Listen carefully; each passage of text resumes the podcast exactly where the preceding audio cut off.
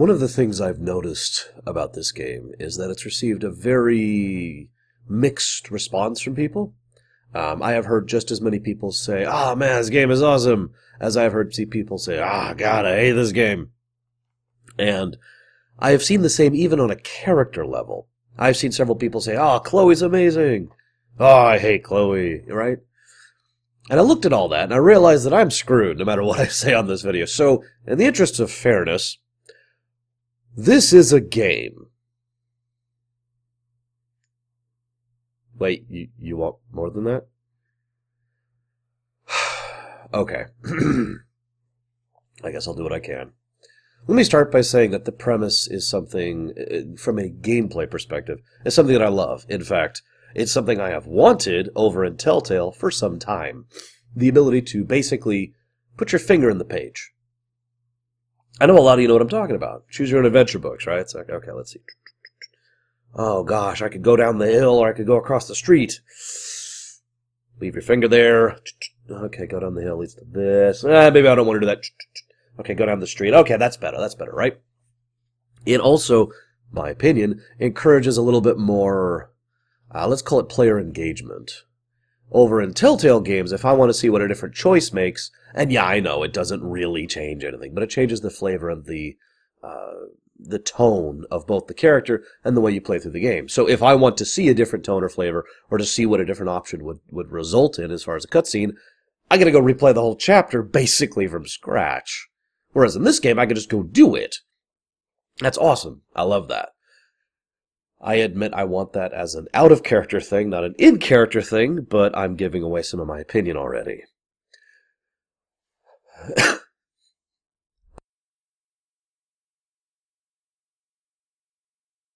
Please forgive me. Still not quite recovered. I don't have a lot to say about most of the characters. Usually I'm a big character guy. Most of my thoughts and notes, such as they are, when I was going through this game was, yeah, I know that person. I mean, how many of you going through this game were pointing at different characters and saying, yeah, I knew that person back in school, or even maybe today? Um, I, I don't really have much else to add to most of them. It's nice how we get a lot of relatively low scale thing. I like the fact that the game tries to keep things relatively small tier while still dealing with what feels like a large tier situation and building to the actual situation. However, as a consequence, I have very little to say about the low tier situations. It's nice going, you know, dealing with the cops, um, you know, learning about the Price family, uh, figuring out about how much influence certain people have in the town, and why she's, you know, the the bum I can't even remember her name is living in, in the street uh, or in the you know the the the, the dump area. Um, it was nice going to the bar. Uh, it was nice finding out about the everyday lives of. I'm struggling here because I can't think of anybody's names. Lord knows I'm not good with names, but for the most part, it's just yeah, okay. And it was a nice little everyday kind of a life thing. The problem is, in my opinion, the game either shouldn't have had that or should have focused more on that. Because what I am left with on the game is the larger scope stuff. All of the larger tier stuff basically everything related to the storm and the actual powers she has, stuck with me a lot stronger than anything else. So let's talk about Chloe. I don't actually have a huge amount to say about Chloe.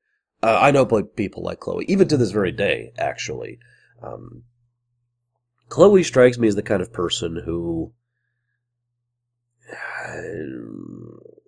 I, I wouldn't call her a good person. Uh, what I mean by that is, I don't mean she's heroic.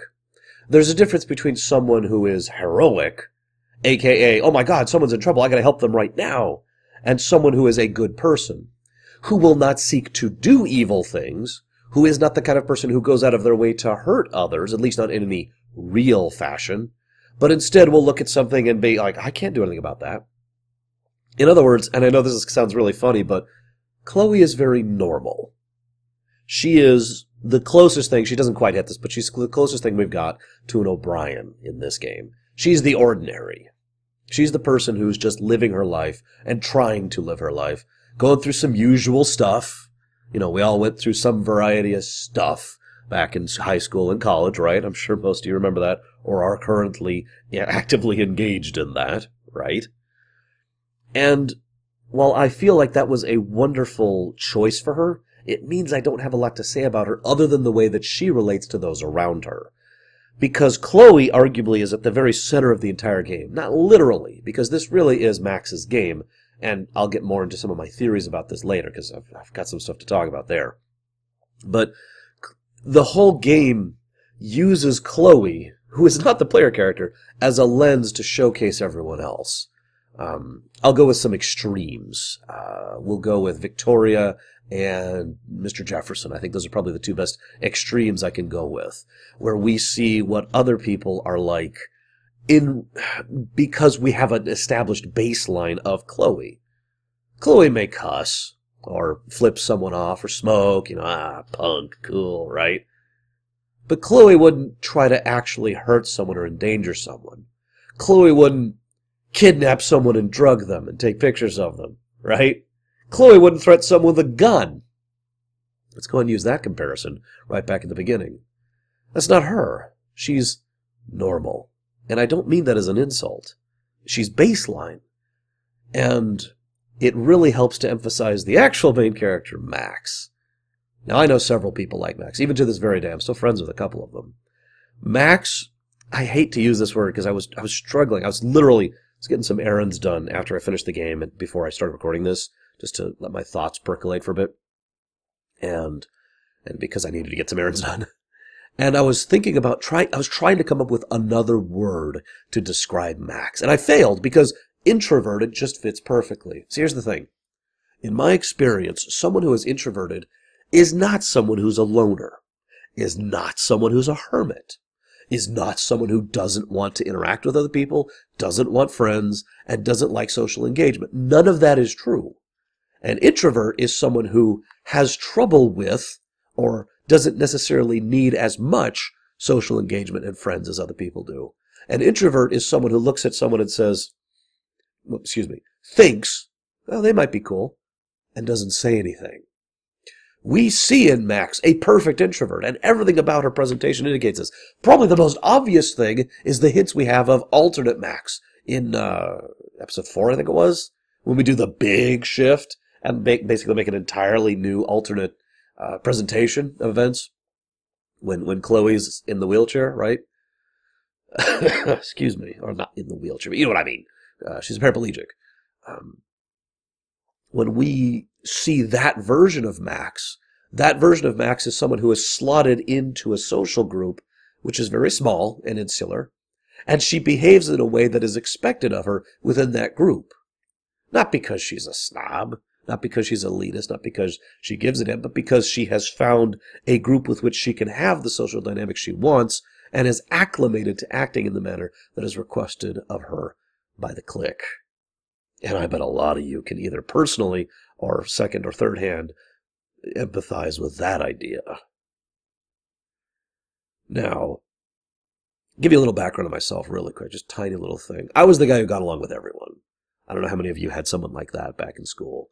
Uh, but that was me. I was the one who got along with everybody. You know, the jocks and the cheerleaders and the mega geeks and the pseudo geeks and the librarians and the teachers. You know, I was everyone's friend. Um, that was my shtick. And because I am massively extroverted and because I like getting along with everyone because I'm kind of a all things to all men kind of a guy. I have been since I was a kid. So I used to meet, the reason I'm leading with this is I used to meet people like Max. And it took me until high school, and I admit this to my shame, that it took me that long to figure this out. But it took me until high school to figure out that these people wanted to be friends with me and either didn't know how to or were worried about or scared to or whatever reaching out to me to become my friend. So I would be like, hey, what's up? I'm not going to give you any real names. There's no reason to that. You know, Bob. I can picture him right now. I can picture his face. Not Bob, but the real person. I'm like, hey, Bob and they would just like, oh yeah, sure, whatever. And I'd reach out and talk to them. I'd reach out a couple more times, and they would never reach back. So I would just move on. Obviously, they didn't want to be my friend. No. now they might not want to be your friend, but I have discovered the signals for "leave me alone" are completely different from the signals for "I don't know how to react to you." the shading there. I guarantee you I would have been Max's friend if I had been at school with her, to some extent or another. Because when you reach out to those kind of people and continue to reach out, they will eventually reciprocate. And that's just kind of how that goes. Because they want to be friends with people. And Max shows this because what's one of the very first things, arguably the second, third, fourth, 80th, you know, the first bundle of things after the big one, what is the first thing she uses her superpowers on? Getting along with people better. Now, some of that's on the impetus of the player. but the fact that that's part of the narrative says something. Uh, Nightmare Max flat out calls her out for that. You just said what people wanted to hear you say. Of course she did. Because she wanted to be their friends. It goes back to an idea that I find fascinating. It's called lying to tell the truth. It's, I'm sorry.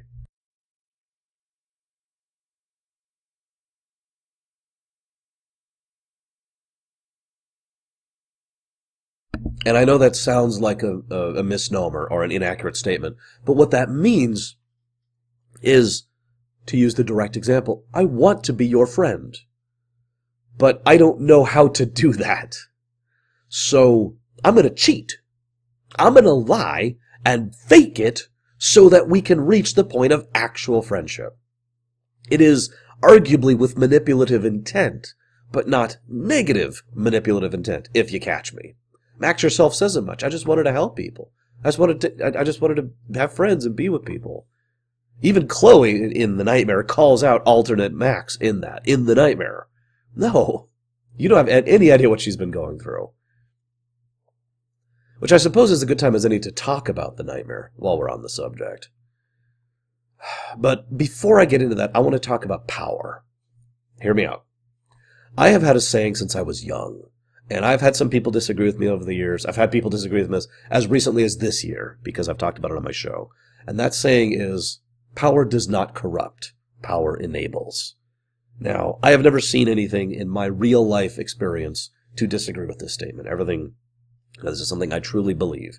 I may be wrong because I don't know the absolute truth of reality, but that is what I legitimately believe.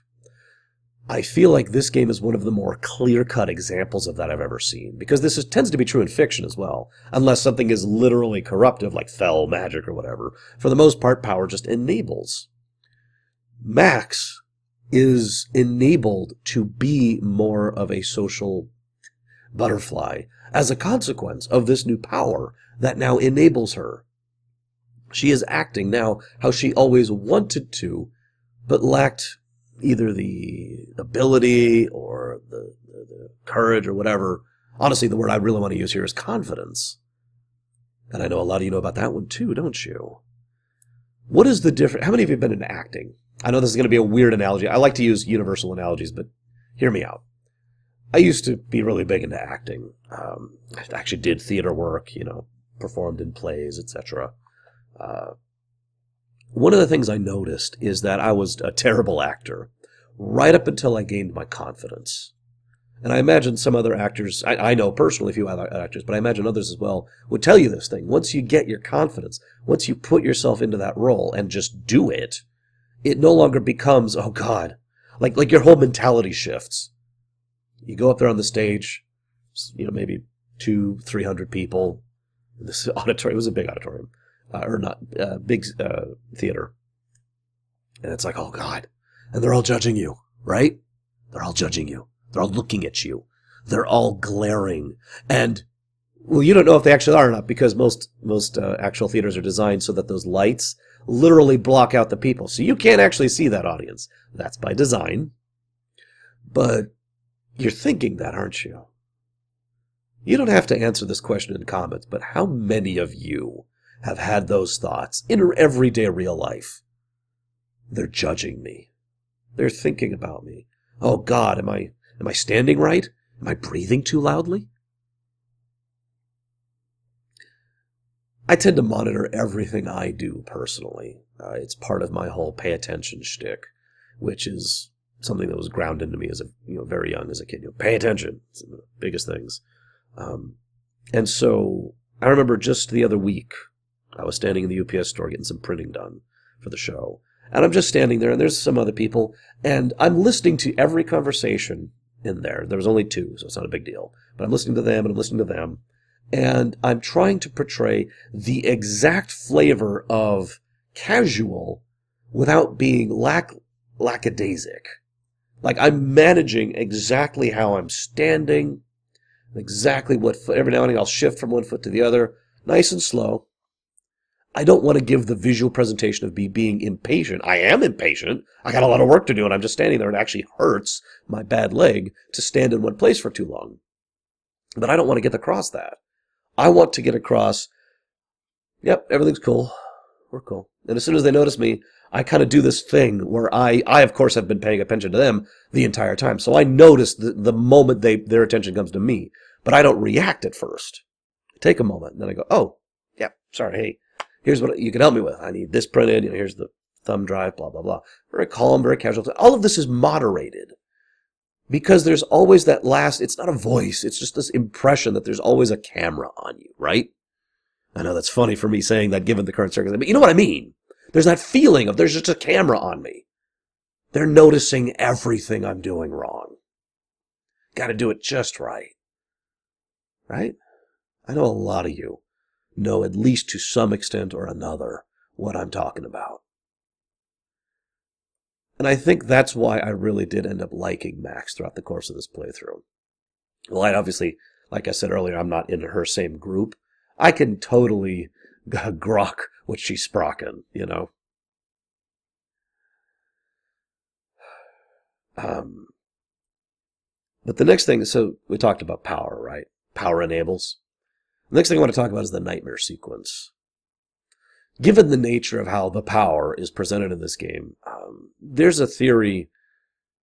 I, I developed a theory, and then I went and started reading up on some Reddit threads and some forums of discussion uh, what other people thought about it. Apparently, other people have had the same theory as well. The idea that the nightmare is quite literally several multiple timelines being smushed onto each other. So rather than this being solely in her head, it is basically a metaphysical representation of a lot of the crap that she's been doing. That she is twisting reality so badly that it really did just in on her for those few minutes. Um, I admittedly I like that idea, but I also like that because that kind of gels with the way the power is presented overall. But if that's true, who's the other Max? Now, there's a lot of different answers to that. I'm actually not going to give mine because I kind of already have, but I'm curious what you guys think. If this is in her head, it's obvious who the other Max is. But if this is some hmm. kind of condensing, of some conjunction of the spheres thing going on, then who is the other Max? And why is she trying so hard to break her down? For that matter, who's the other Chloe? Not the one who defends her, the one who really, really doesn't.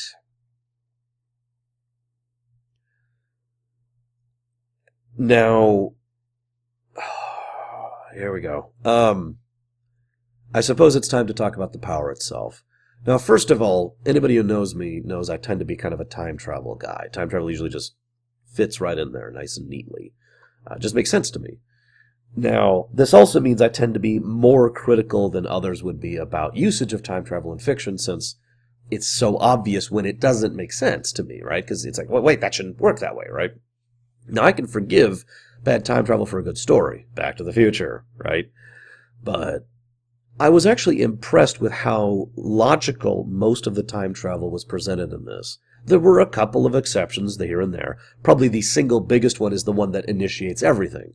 In fact, uh, from this is a secondhand source. I didn't actually find the interview myself, but I am told that the devs have actually acknowledged that the very first time jump was being done for narrative and gameplay purposes rather than the way it should actually have happened.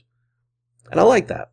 I also like how her power is presented as relatively limited that she actually has several different powers. You know, she's got the focus jump, which is the, the photo one, and then she's just got the general jump, which is the one we use in gameplay predominantly. I also happen to really enjoy how it's it's like it's like singing. Hear me out. It's like if you're going on stage and you're you you sing your heart out, right? Like you're you've suddenly discovered you've got this great talent for singing, ah, ah, ah, and then the next day your voice is gone, like you can barely talk. right? I don't know how. I actually don't know how bad my voice sounds right now. It's hard to hear because my both my ears are clogged. But you overstress that, and then it it takes time to recover. So to me, that made perfect sense how that was presented several times in gameplay to the point where, so in other words, she doesn't have total mastery of time. She is not literally, well, I mean, Time Lord is a bad example because Doctor Who, but you know, she's not literally a Time Lord. She's not a Time Mage. She doesn't have the ability to just infinitely. Rather, she has a limited ability which costs her in order to rewind under certain circumstances and to certain points. And I kind of liked that limitation. It helped it helped emphasize a lot of individual scenes throughout the course of the game. Probably my favorite one is the one with Kate. Now, I mentioned I didn't want to talk about most of the characters because I just didn't have anything to, I, I didn't, it's not that I don't want to talk about this, I have nothing to say about them. Kate, I was originally going to talk about Kate. I have chickened out. I have decided not to. Um, in my opinion, I should not talk about suicide on my show. So I'm not going to. But I really like the gameplay and story integration of that scene. Because all the way up until that point, we've had the ability to leave our finger in the page. Say, oh, hang on, hang on, I messed up. Or, oh, I misremembered. Or, oh man, I, I wonder what I said next thing. But because she has screamed herself hoarse through basically all of chapter one, her voice is gone. She can't quite jump back. You have to do that whole sec- sequence with Kate without the ability to undo any of it she actually commits suicide or lives depending on your real choices. And I liked that. That was good. That was a great way to tie that into the story and a great way to emphasize the the scene, like I said earlier. For reference, I did talk her down, in case anyone was wondering. The next thing I want to talk about is the storm. So, the dev- developers have obviously never come out and said, this is where the powers come from. And that's fine. That doesn't necessarily have to happen. It does bother me, I'll completely admit that. Because I'm the person who thinks in terms of uh, whys, right? It's kind of my job as a lore hunter, as, as a ruminator. I, I, why does this happen? That's predominantly what I'm focused on. So it's like, ah, I don't have an answer. But I can accept that if there if it's done to some significant point. I will give you an example of this. It's very easy to. It's a movie called Groundhog Day. Yeah, I knew you knew I was going to bring it up at some point.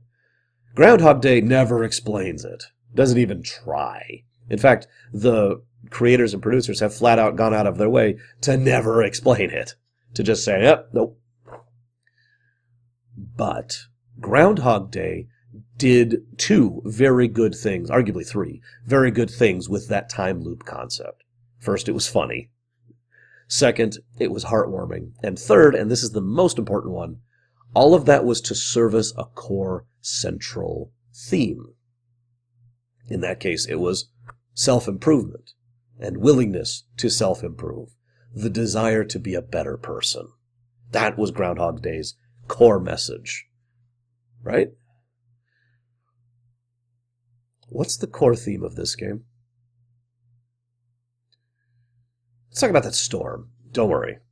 I'm doing this all on purpose. I swear. That storm, uh, first of all, there's no such thing as a rated 6 tornado. That's not a thing.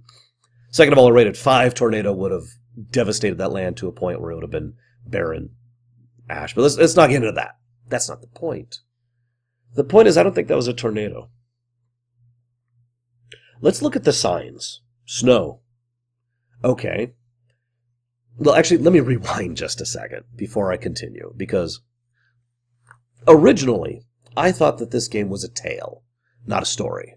Now, I don't like tales. I think I've made that clear. Um, for those of you who don't really know what I mean by that, I've finally come up with a good way to explain the difference between a story and a tale. So to recover briefly what I mean by that, a story is something you could see actually happening. It follows its own internal logic, and the purpose is that it's a se- sequence of events that you are perceiving, read, watched, played, right? A tale is something that you are not supposed to think about because it does not make logical sense, and events do not follow in a way that would would make sense.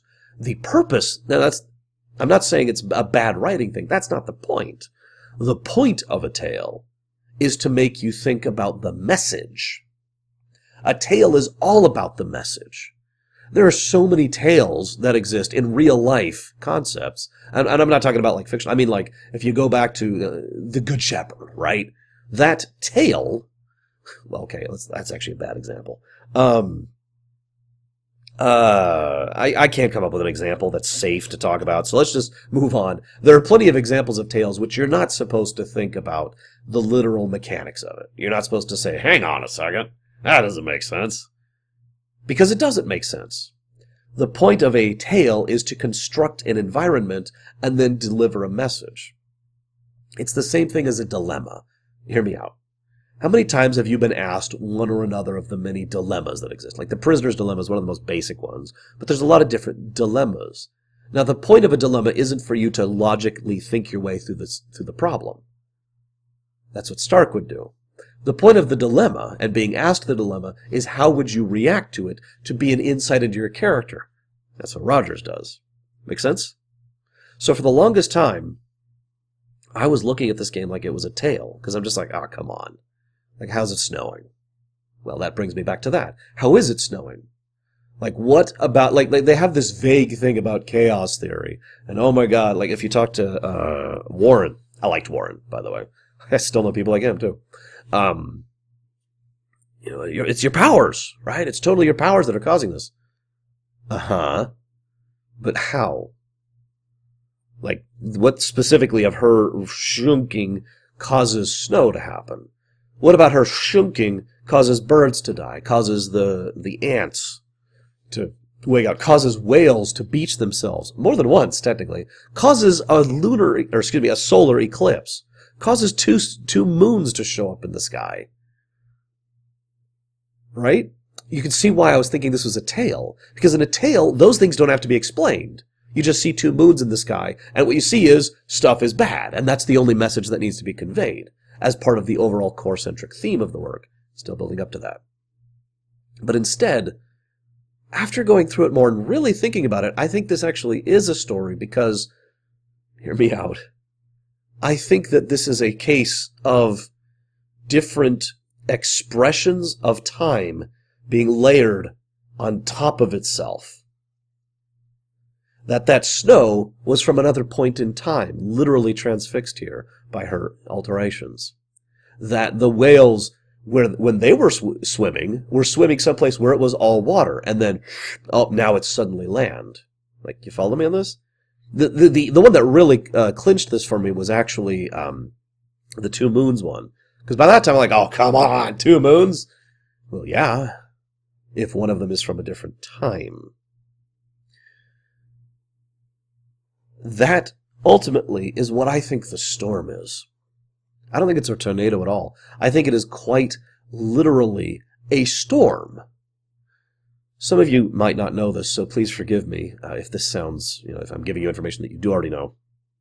But what a storm is, a literal, uh, what a storm is in real life, is a storm is a method by which an imbalance is corrected in a weather system. Now, that sounds deliberate, but that's not what I mean. My point is, if certain variables of uh, density and pressure and temperature and uh, humidity and, and all, all the other things, there's you know, barometric pressure, all of that crap gets out of whack and out of balance, it will destabilize and destabilize until a storm happens. The storm resets that, puts it back to the point where it is now at a more stable state. Make sense? And you can see why I now call this a literal storm, a storm of time rather than a storm of weather. This would also help to explain the you decide to save Chloe ending and how that could work at all. Because if you decide to save Chloe, well, if you just keep using your powers, then everything's screwed, right?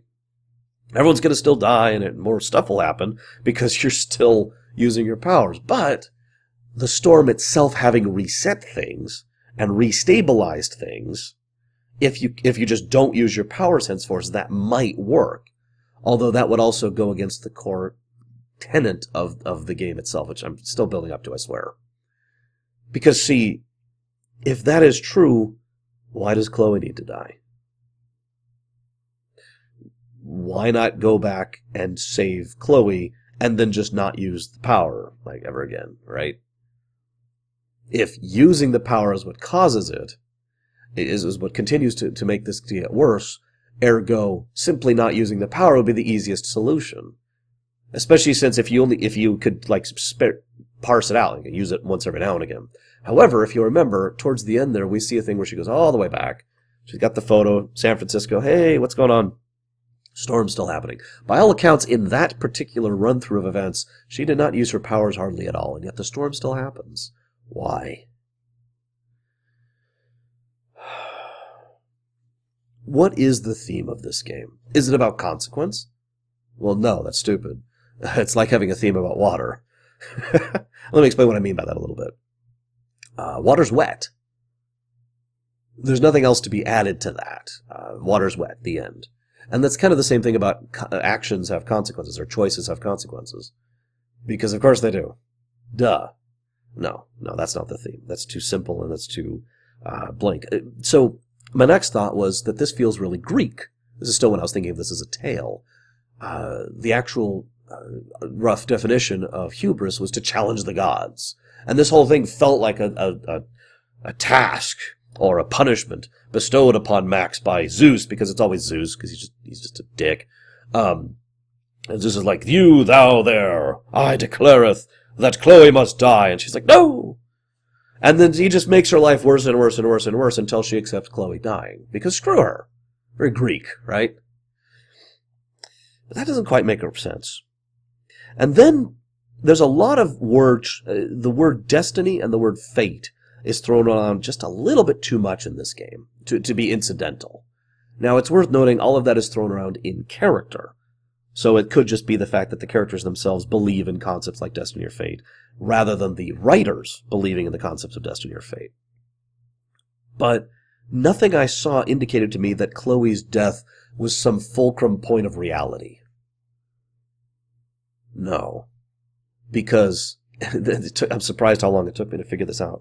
Because her death did not cause the storm. Her death was not a, a choice. It was not a consequence. Um, it, it was not, it's not about the idea of improving your life. It's not about anything, uh, it's all about this woman who you chose to save because you had a traumatic moment. And that right there, I feel, is the key. Because it wasn't Chloe's death that caused all this. Even with minimal usage of power, storm still happens. Ergo, it is the initiation of the power that causes the destabilization in time. Oh, yeah, I never actually talked about this. This is a clear example of. Hello? This is a clear example of time two, type 2 time uh, travel theory.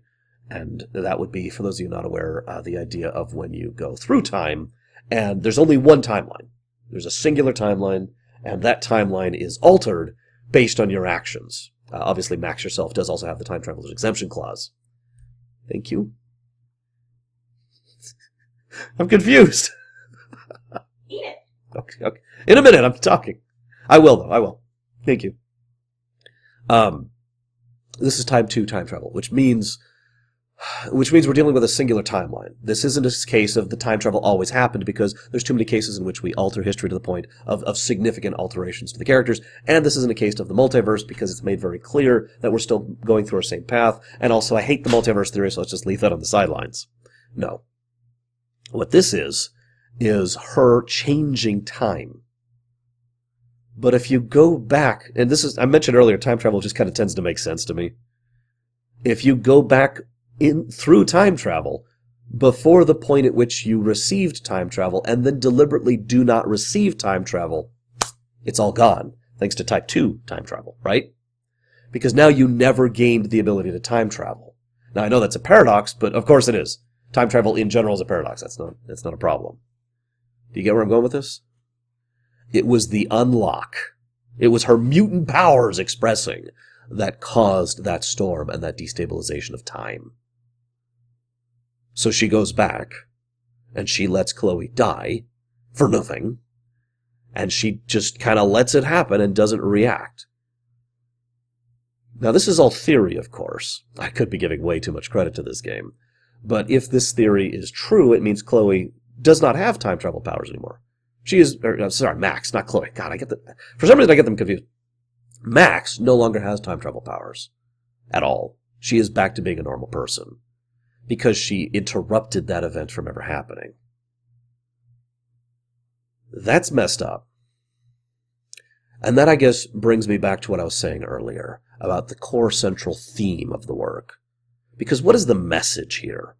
What is the relevance? What is the point of how they're presenting the story? Is it about self-improvement? No. This isn't Groundhog Day. This isn't about Max trying to be a better person. This is Max being given the tools to be a better person, but she already had the desire. This is not about the, the Greek tragedy, the fate, destiny. Chloe's death didn't mean anything to that. It was just about the unlocking. So what are we left with? Now, of course, you're probably expecting me to, to conclude here by saying the message is life is strange, but I got a different one. For me, and this is why this, this game pissed me off. Because after all this analysis, I, I did a deep dive on this one if it's not obvious. I really sat down and thought about this one. Like I said, I even went did some errands while still thinking about this. This game's core central theme is that life sucks. And then you die. That's it. Sometimes bad things happen, and there's nothing you can do about it.